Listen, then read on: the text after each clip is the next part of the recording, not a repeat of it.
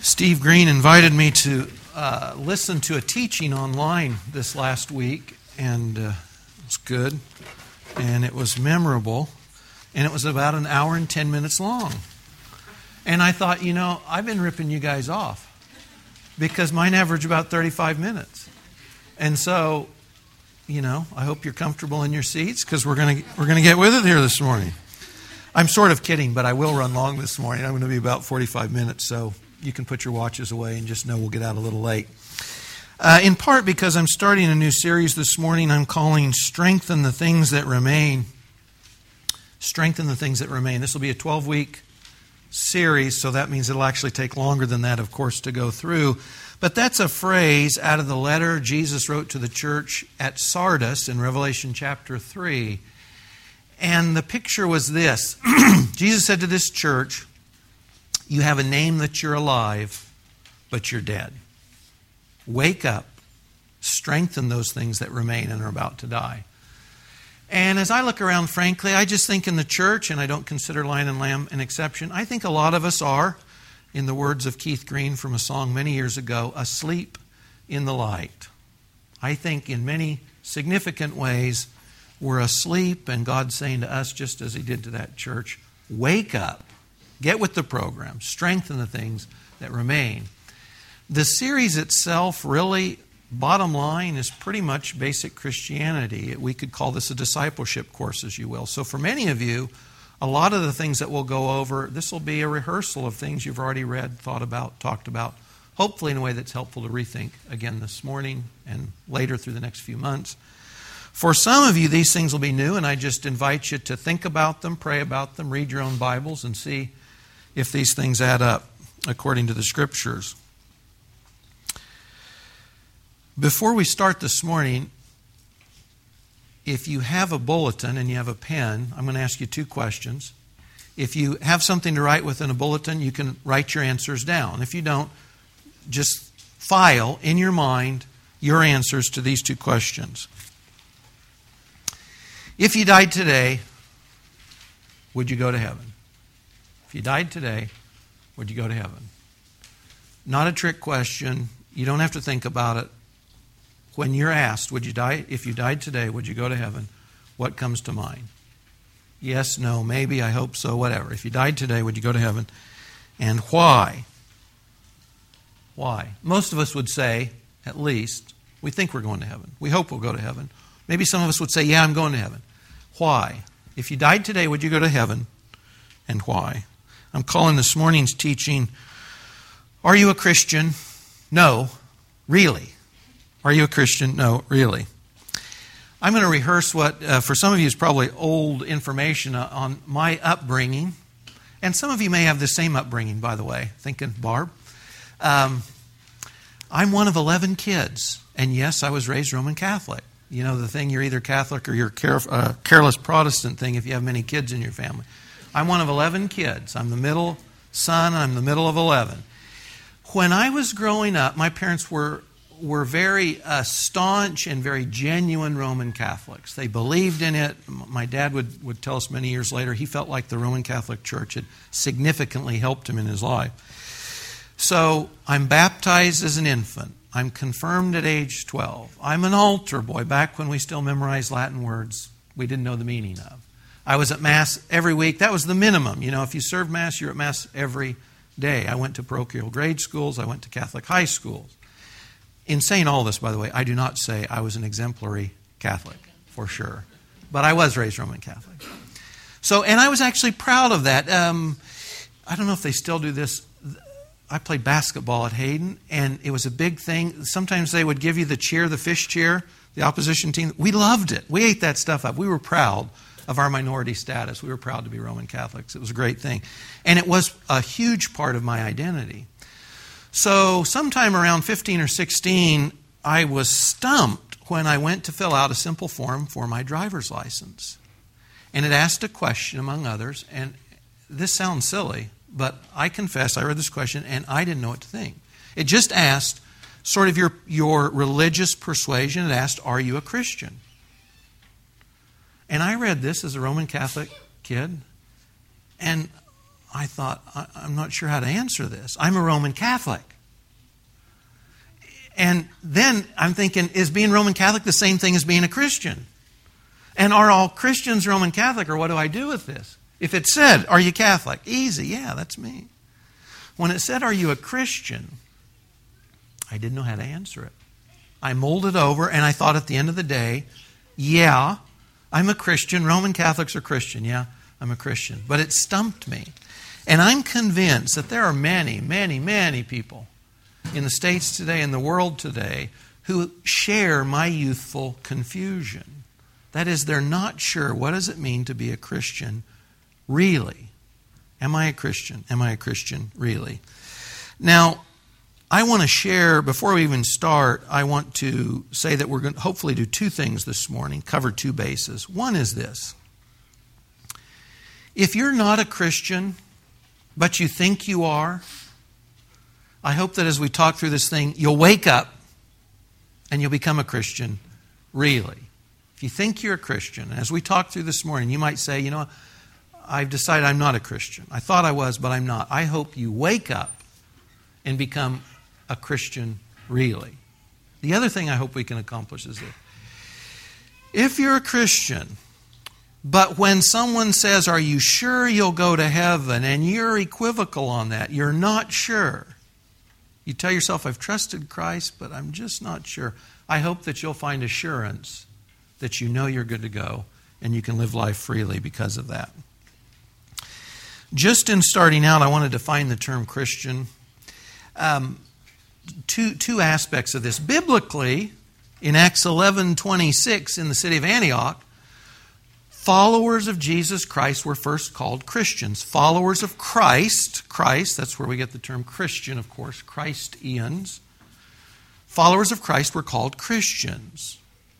So there's a biblical usage there. And today, generally, anyone who nominally is in a church group, or maybe was raised, hard to say, in something that said they were followers of Christ, they would be called Christians in the large sense today. So Christians would be anyone who's associated with a group that is nominally Christian, that is, at least in name, Christian. That's not the way I want to use the term this morning. I want to use a much narrower definition this morning.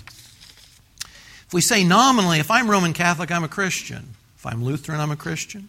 If I'm Baptist or Anabaptist, I'm a Christian. If I'm evangelical, I'm a Christian. But I, I would suggest that I could be all of those things and not be a Christian. And this is the way I want to use Christian this morning, in the narrow sense. A Christian is someone who has been born again, they've received new life by the Holy Spirit, by God's grace, through faith. A Christian, as we're using the term this morning, is someone who's been born again. That's out of John 3. Jesus said, You must be born again to Nicodemus. Got to be born again given new life by the Holy Spirit. Paul says in Romans 8 if you don't have the Holy Spirit, you're not a Christian. You don't belong to Christ. By God's grace, it's a gift. This isn't something you earn. Through faith in Christ. That's what we're talking about. This morning, that's a Christian, really. So, by that definition of a Christian, think of these things. Going to Mass does not make you a Christian, did not make me a Christian. Being baptized does not make us a Christian. You're not a Christian because your parents were Christians or are Christians. You're not a Christian if you go to a Christian school. Are you with me on this? All those associations at the end of the day are meaningless as to whether or not you personally are a Christian. By the way, going to this church does not make you a Christian.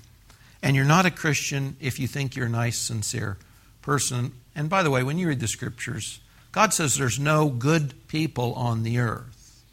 Romans 3. No one on the earth is good in God's eyes. Jesus didn't come to save good people, He came to save sinners, He says in the Gospels. None of those things make us Christians. Now, ask most people who go to church if you die, will you go to heaven? And why? And what are the answers? And I've just done my polls over the years, by the way. I'd invite you to do yours. Here's the most common answer will you, will you go to heaven when you die? I hope so. Why will God let you into heaven? because I've been a good person. I've tried to live a good life, a good moral life. Now, just think for just a second, go back to your answers to these questions. Will you go to heaven when you die? Your first thought? Yes, no, maybe. And why would God let you into heaven? What was your response? What are your response to those two questions? If you thought, I've been a good person, I've been sincere, I was raised in the church, or I've gone to a Christian school, if you have any kind of an answer along those lines, I have no confidence whatsoever that you're a Christian. No confidence at all, biblically, that you're a Christian. You may be a nice person, you may be sincere, you may be religious and moral. And, and by the way, you may live an exemplary life, and none of those things mean you're a Christian or that you're going to heaven. This is startling if you say it this way, and I hope it is, because I'm convinced again that many of us are asleep. We think we're okay, and we're not. And we'll talk about that here in just a little bit. But you know, if we're talking about something of spiritual truth or value or importance, we've got to go to the scriptures, right, to figure that out. The scriptures say that that's God's word. That tells us where, where things are and how things are. The Bible's a big place, though, and you can get lost in it. So, if we go to the Bible to say, how do we know something's true in any particular area, this is what we do. We go to the scriptures and the passages that most directly and clearly treat that subject. What's the issue? What's the question? go to the passages that most clearly, most directly apply to that issue. So for us, that would be John's Gospel. Listen to what John said in John 20, verses 30 and 31. Winding down in his 21 chapter Gospel, John wrote, Jesus did many other signs and performed in the presence of the disciples, which are not written in this book. In other words, I could keep telling you stories, John says. But these have been written so that you may believe that Jesus is the Christ, the Son of God, and that believing you may have life in his name. This is the only book in the Bible that tells you it was written so that you can know who Jesus is and be saved. That's the reason we've got the Gospel of John. So, John's Gospel is the place to start. If we want to know, how can I be a Christian really? How can I know I'm going to heaven when I die? By the way, it's not that religion is just to help you go to heaven when you die. I don't mean to say that. But it's the ultimate issue. Life on the earth is short. So the bigger question isn't what how do I live here or what's my life like here? The bigger question is where am I headed in eternity? That's why we phrase it in this language. So listen to just a few of the verses out of John's gospel. John wrote to tell us how to gain eternal life, how to know we're going to heaven when we die. He said this in John 1, verses 11 and 12. Jesus came to his own, the Jewish nation. He came to those who were his own, and they didn't receive him. But as many as did receive him, to them he gave the right to become children of God, to those who believe in his name. Children of God to those who believe in his name. If you go to the best known verse in all the Bible, John 3:16, John writes, God so loved the world that he gave his only begotten or one and only unique Son, that whoever believes in him would not perish but have eternal life. Whoever believes would not perish but have eternal life. John 3:36 at the end of that same chapter, he who believes in the Son has eternal life. By the way, eternal life here means life through the ages. It's life that never ends. And qualitatively, I warned you you were getting a little heavy. Uh, we've talked about we've talked about this. I'm sorry. That's a yeah, it's a trick chair. Where was I? Uh, life, uh, life, especially in John's gospel. This is true in general.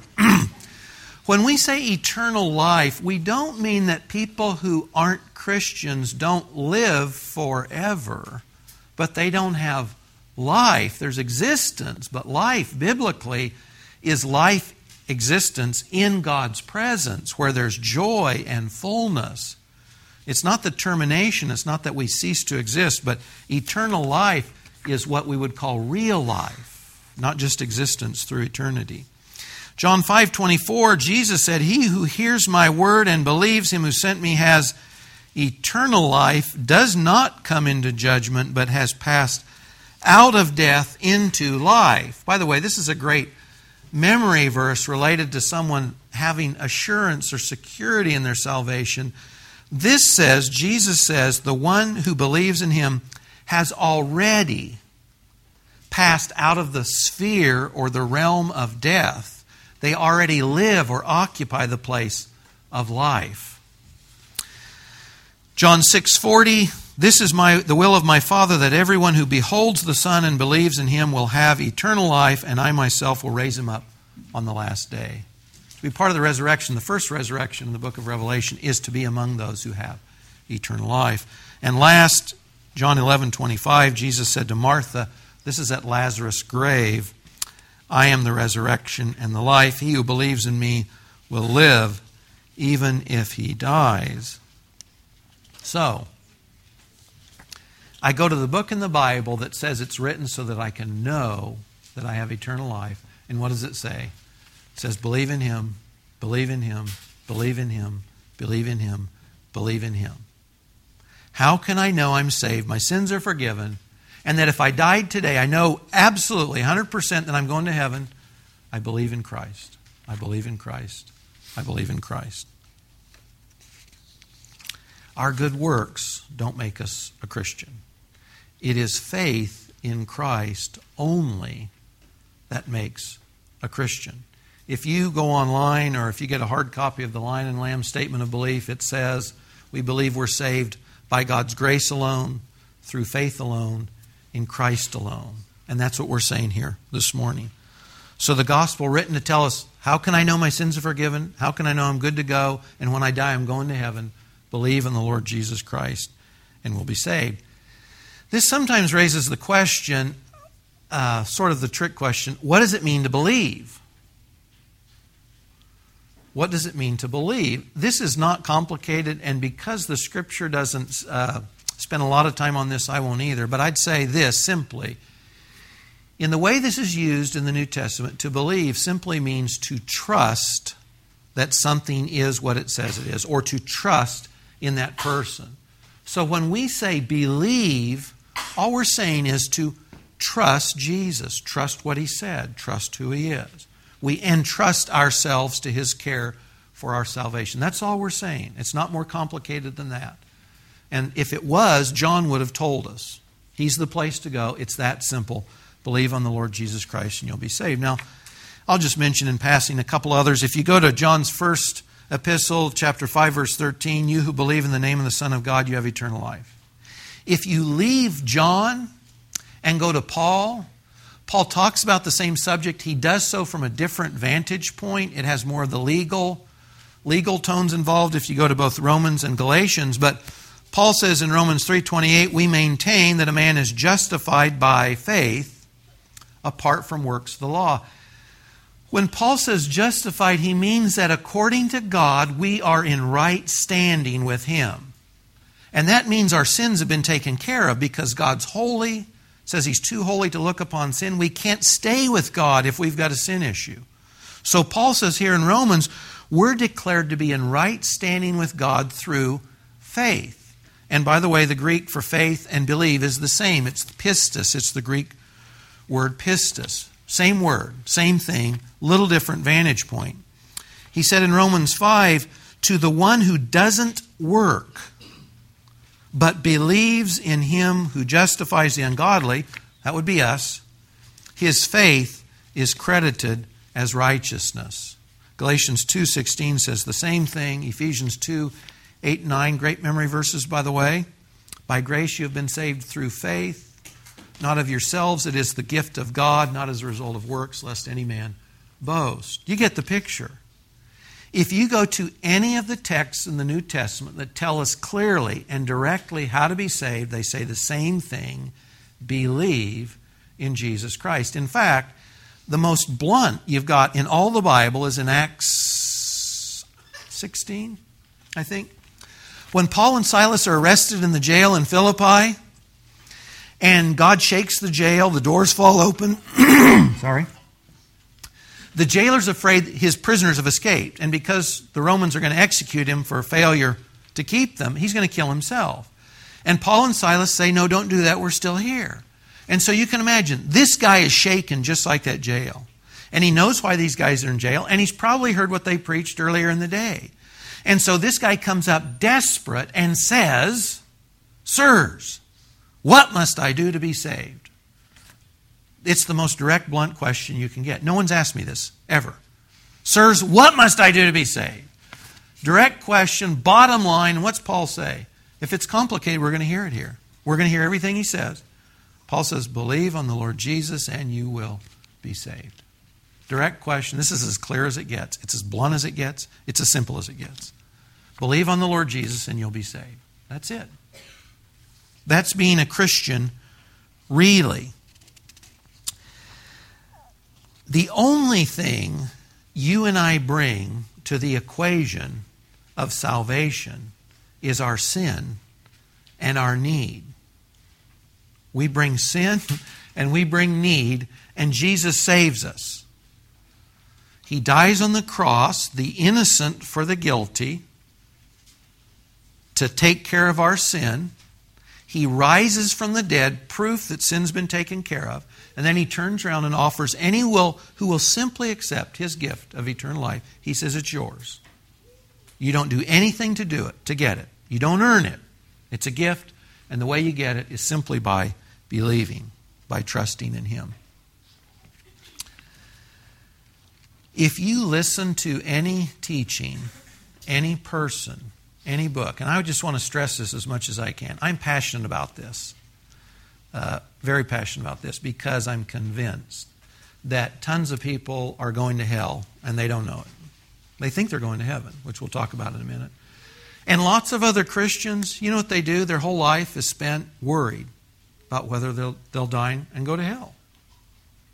And whether it's our own thinking or whether it's the teaching of Christians, I've told people, I told a, a, gal this morning, do not listen to this guy on the radio. Very popular teacher, very popular teacher, been around for decades, respected. But you know what? If you listen to him, you won't know if you're a Christian by the end of the, the half hour. Because he'll tell you to look at the works of your life to determine if you're going to heaven or not.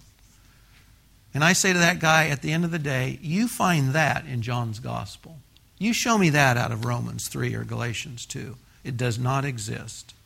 Does not exist.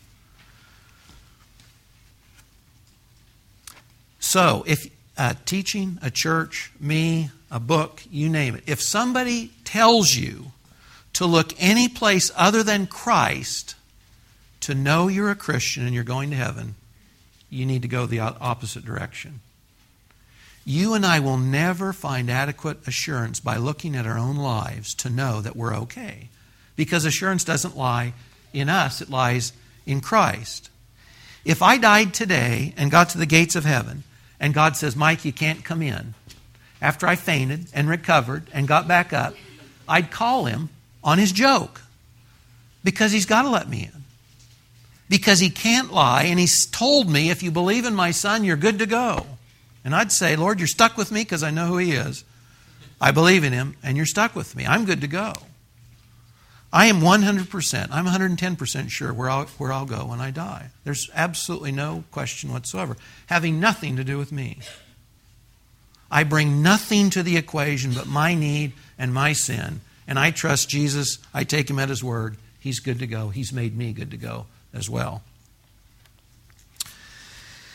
There is a terrifying day coming for many people, and it's hard to it's hard to frame this. Uh, it's terrifying for me to think about. There's a terrifying day coming for many people. Jesus describes this day in Matthew 7, starting at verse 21. He says this uh, Not everyone who says to me, Lord, Lord, will enter the kingdom of heaven, but the one who does the will of my Father who's in heaven. Jesus speaking to the Jewish nation, they're waiting for God's messianic kingdom to come in. And Jesus says, Some of you think you're going to be there with the Messiah, and you're not. You're not going to enter his kingdom. because you didn't do the will of my Father who's in heaven. Now, that sounds a little bit like it's about working and doing the right things in order to be in Jesus' kingdom. But he continues and says, Many will say to me on that day, Lord, Lord, did we not prophesy in your name? In your name we cast out demons, in your name we perform many miracles. Lord, we've, we've done the works of the Father. We've been there, we've done that. We're good to go. Jesus says, I will declare to them, I never knew you. Depart from me, you who practice lawlessness. What's the deal? They have credentials that they're bringing to the gates of heaven, and Jesus says, I've never known you. He doesn't say, I knew you once, and now I don't. He doesn't say you were okay at one point, and now I've rejected you. He says, I never knew you. But when they're trying to get into heaven, what do they say? What's their ticket of admittance as far as they're concerned? What I did, what I did, what I did. They don't say, I'm yours. They don't say, I've trusted you. They say, Look at what I did, look at what I did, look at what I did. And Jesus says, I don't know you, and I never knew you. You weren't saved and then lost. You were never, ever mine. This is a, this is a you talk about wake up. This is a wake up. But it's at the end of the day when it's too late. Back at John 6:40, doing God's will, Jesus said, is beholding and believing the Son. That's what makes a Christian really. It's one who beholds and believes in the Son. If your answer to why God would let you into heaven is anything other than Christ, I have no confidence that you're a Christian or that you're going to heaven. Many people call themselves Christians. Nominally, I did. And I can tell you, if I'd have died at 15, 18, I'd have, I'd have been in trouble. I was not a Christian. Don't be one of the people who glibly says, Of course I'm a Christian. I'm a good person. I go to church. I'm sincere. Don't wake up too late. There are others, though, uh, for whom this is their problem. They look at their life, they looked at their life at some point in the past and they said, I get it, Lord. I messed up. I trust Jesus to save me from my sins. But you ask them, will you go to heaven when you die? And they're equivocal. They're like, well, I hope so. Well, what's the, what's the hang up? Why don't you know? And this is the deal their life doesn't measure up to what they thought it would. They thought, when I become a Christian, this is what my life will look like. I won't sin the way I used to sin. I won't cuss the way I used to cuss. I won't commit immorality. I won't get drunk. I won't smoke. Whatever. Fill in the blank. And they look at their own life and they say, I'm not there. I'm still blowing it. I'm blowing it big time, or I'm blowing it regularly. I'm not sure I'm a Christian because I look at my own life and I say, I don't look like a Christian. Or I don't look like I thought a Christian would. Or I don't feel like a Christian because my life's still a mess and it's a wreck. The question becomes Does your obedience, does the degree of transformation in your life after you've trusted Christ have anything to do with your salvation? See, biblically, I can tell you, no, it, it does not. That's not one of the stipulations. But if it does, then you're stuck too, because, and this is where, by the way, this is where uh, this is where most of the people who teach on this and leave people confused come from. If you have to look at yourself for the affirmation of the Spirit's witness that you're truly saved, how much affirmation is enough? How good do you have to live to be assured you're a Christian? How many sins before you've crossed the line and now you know you're not a Christian versus how many can I commit and, and still be okay? Do do you see where? If you hold to this, if you look to yourself for the assurance of salvation, you will never, ever be assured you're going to go to heaven. Because you and I will always sin. And if we think we won't or say we don't, John says in his first epistle, we're lying to ourselves. We sin, James says we sin a lot.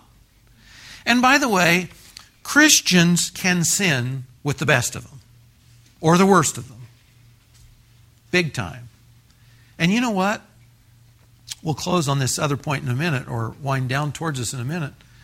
Um, if you look at someone's life and say they're a wreck, they can't be a Christian, you're fooling yourself.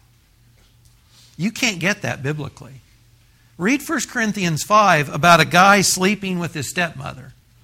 Immorality, incest. Paul never says he's not a Christian, ever. He doesn't even raise the issue. He just says you, you got to get him out of your church. Christians can and do sin with the best of them and the worst of them. And that inherently doesn't say anything about whether they're saved or not. And once you get on this, I'm going to look at my own life to determine that I really am truly a Christian. You'll never be satisfied because you'll never get there. One, because there's no objective standard, and two, because even if there is, you'll never make it. You're going to sin. We're going to sin as Christians. That's just part of the deal. So, if you've trusted Christ, if you say, Lord, the only plea, the only claim, the only hope I have of heaven is that Jesus died for my sins, you're good to go. Quit looking at yourself, quit looking at your life to be assured you're okay. You'll never get it there. If you come to this realization, um, you might be tempted to call this cheap grace. It's not, it's quite expensive grace. It's all at Christ's cost. But if you come to this realization, you know what you'll start finding?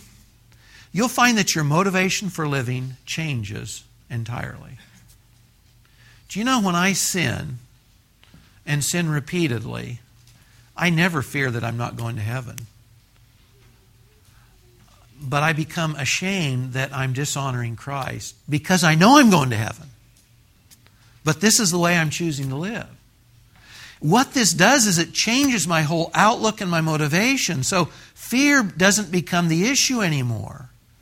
Gratefulness becomes the issue, thankfulness, loyalty to my dad and to my Savior. These become, begin to become the motivations that I live from.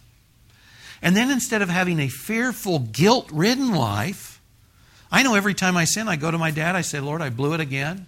Thank you that if I sin 70 times 7, you'll forgive me every time. I'm dependent on it. And I start over. But the motivation for the way I live has changed. Because I just want to say thanks, Lord, for saving me. And I can live peacefully and joyfully as, a, as the child of my Father because I know who I belong to. I know where I'm going. No questions. Your motivation for living changes if you know you're a Christian going to heaven because of Christ, independent of your own level of obedience or transformation. And by the way, Christians get the Holy Spirit and a new nature. When we are regenerated, when we are born again, we become something that we were not before. We have a life inside us that we did not have before. We have the Holy Spirit in us that we did not have before. And so there's going to be transformation. There should be. And we'll hit this and we'll hit this hard in a couple of weeks. But those things have nothing to do with our salvation. We should be transformed over time, and Lord willing, we will be. I was talking to Steve Green about this, uh, one of these last points, just this week. When you talk about these things like this, one of the things that always comes up is this. Uh, let's say I went to church with someone years ago, and they've blown it big time. They're not going to church anymore. You know what everybody wants to know? Are they a Christian? Were they ever a Christian? Isn't that where our minds go? We want to identify that they are a Christian that's blowing it, or they never were a Christian because we can't reconcile the way they're living with their claim of Christianity. So we've got to parse this out and say, hey, they were never a Christian. Or they're a Christian, but they're blowing it. Listen, you and I don't know if someone else is a Christian or not. You have no way, biblically, you have no way of knowing, and neither do I. And the fact that somebody's life would otherwise indicate they're not a Christian may have nothing to do with reality. I don't try and figure out if someone else is a Christian or not based on their behavior. Now, if someone says, I'm not trusting Christ as my Savior. This is easy. I'm a Christian, but I'm not trusting Christ as for my salvation. This is easy. You're not a Christian, really. You're religious. That's different. This is based on the way they live. And this is the thing. Paul treats this in 2 Timothy.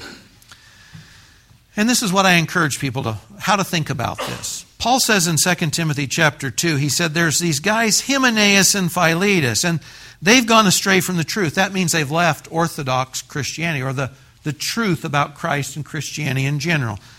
They've said that the resurrection's already taken place and they've upset the faith of some. And when it says they've upset the faith of some, this means that people who call themselves Christians are not calling themselves Christians at this point.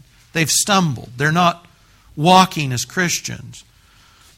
And so we ask the question to ourselves, Paul and Timothy, were they ever a Christian? Are they a Christian now? Are they confused? What's the deal? Paul says this Verse 19 Nevertheless, the firm foundation of God stands, having this seal the Lord knows those who are his. Paul doesn't say he knows who's a Christian and who isn't, he says God knows. On God's side, on the reality side, Paul says God knows who belongs to him and who doesn't. He's never confused, never changes. God knows. And on our side, everyone who names the name of the Lord is to abstain from wickedness. Meaning this if I make a claim that I'm a Christian, I should live like it. I should. I don't always, but I should. And he goes on at verse 22 to say to Timothy, Flee from youthful lusts, pursue righteousness, faith, love, and peace with those who call on the Lord from a pure heart. If someone says, I'm a Christian, and they're living in immorality, I don't assume they're not a Christian. Not at all. Christians can sin with the best of them. What I do is this I confront them, per Matthew, and say, hey, you know, there's an issue here we need to take care of. If they refuse to repent from their sin, then we can't meet with them anymore as Christians. Paul's clear on this. The New Testament is clear on this. Jesus is clear on this in the Gospels. We treat them as someone who's not a Christian. We don't say they're not a Christian, we don't know. But we're not free to meet with them and fellowship with them as a fellow Christian. God knows whether they're a Christian or not. We don't. And it's useless and it's pointless to try and figure out. They claim they were, but they weren't. They are, but they're shook up. Who knows? Get over it. Don't worry about it. That's not for us to know. God knows on His side. On our side, we say, hey, you've claimed Christ. You need to quit this stuff and you need to meet with other Christians calling on the Lord too. That's the deal. Don't try and figure out whether they're Christians or not. God doesn't tell us that. On an application, if you're a Christian, really, because you've trusted Christ, when you interact with others, don't ask them if they believe a certain set of beliefs. It's fruitless. It's meaningless. Don't ask them that. Ask them, if you died, would you go to heaven? And why? Because that's the bottom line. That clarifies everything. If you died, would you go to heaven? And why? Because the answers to those two questions tell you what that person's hope is based on. If they say anything other than something like, Jesus died for my sins, or I'm trusting in Christ to save me, you can ask them, Would you show me that from the Bible? This is my method. This is what I'm sharing with you. I invite you to do it too. Can you show me where it says that in the Bible? That being sincere will get you to heaven. Where's the verse? I'm being sarcastic here and I would not be sarcastic in saying this to someone else. Could you show me in the Bible where it says being a good person will get me to heaven? And they won't because they can't. It's not there. But then you can offer and say, hey, well, what do you do with these verses out of Ephesians 2 8 and 9? What, what do those mean to you? Or John 3 16, or any of those verses. All you have to do is just ask them, what do you do with these? What does this say to you? You don't have to convince them of anything, you don't have to pin them down. Don't ask them if they believe your suppositions. Ask them what they believe. Ask them to show you that in the Bible if they claim to be a Christian or that they hope to go to heaven. And then ask them what they do with those verses that you know you can pin your hopes on. Let me close with a story, fictional entirely. A wealthy man has two sons, twins born into his, his family. The nanny who's going to take care of his sons and help raise his sons, she has a son too, about the same time. Looks pretty close to the wealthy man's sons. She really wants the best for her son. So she substitutes her son for one of the twins. So her son is raised as a son of the wealthy man in his house, and one of the twins is raised in the poorer nanny's home and family. Now, they grow up, and of course, the nanny's son in the wealthy man's house, he gets everything that the other twin gets. He gets all the wealth and the best education, you know, the cars, and as, as they grow up, he works in his family's business. He's wealthy. He shares everything from the father's household and wealth. And of course, the twin who's, who's living and grows up in the nanny's house, nowhere near that kind of wealth, grows up, he's a blue collar worker, you know, kind of ekes out a living, marries a nice girl, starts to raise his family too. But the disparity between the two lives is stark and significant. So that if you see the son raised in the nanny's house, you don't confuse him with the son of the wealthy man. And the, the, the two boys that have grown up in wealth, you say, well, yeah, of course, they're both the sons of the wealthy man, and they look like it. Now, the wealthy man dies. And the will is being read, and the nanny's present. And the will says that all of the wealth of this man is to be divided equally between his two sons. The nanny breaks down. She confesses what she's done. That the son raised in her house is actually one of the twins. And one of the twins raised in the wealthy man's house is actually her son. The question becomes who inherits? Who inherits what the twin we know belongs to the wealthy man all along? The other twin. The other twin. This is not to predispose us to feel bad towards the nanny son raised in the wealthy man's house. What's the issue? Who are the sons? There's only one issue. Who are the sons of the wealthy man? It doesn't matter that the nanny son grew up in his house. The nanny son is not his son.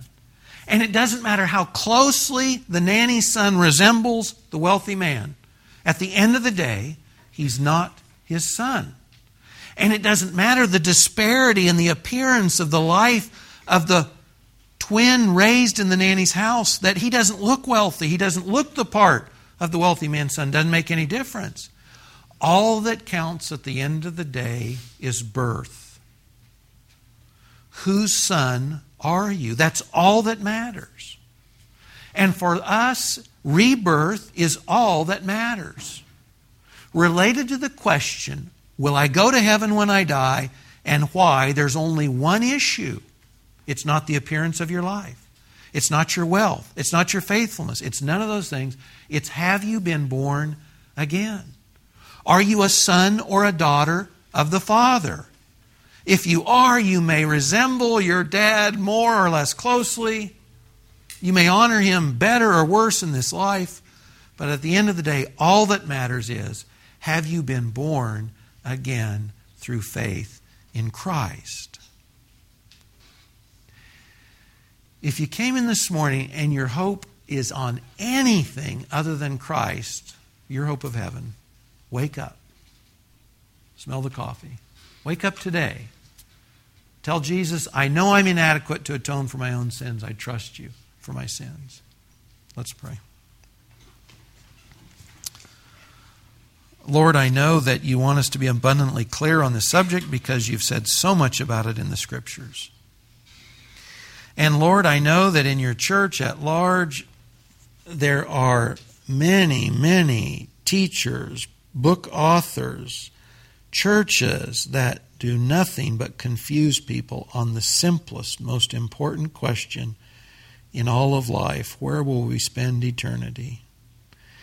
Father, I pray for everyone in this room that we would be certain, that we would avail ourselves of redemption, the forgiveness of sins, and the promise of eternal life through your Son simply by accepting Jesus' offer, by believing in Him, by entrusting ourselves to His care. And Father, having done so, help us to live as children of the King We don't want to live sinfully, though we often do. Lord, help us to aspire to live thankfully in a way that reflects your glory and the redemption that we do enjoy through your Son. Lord, wake us up. Help us to live as a Christian really.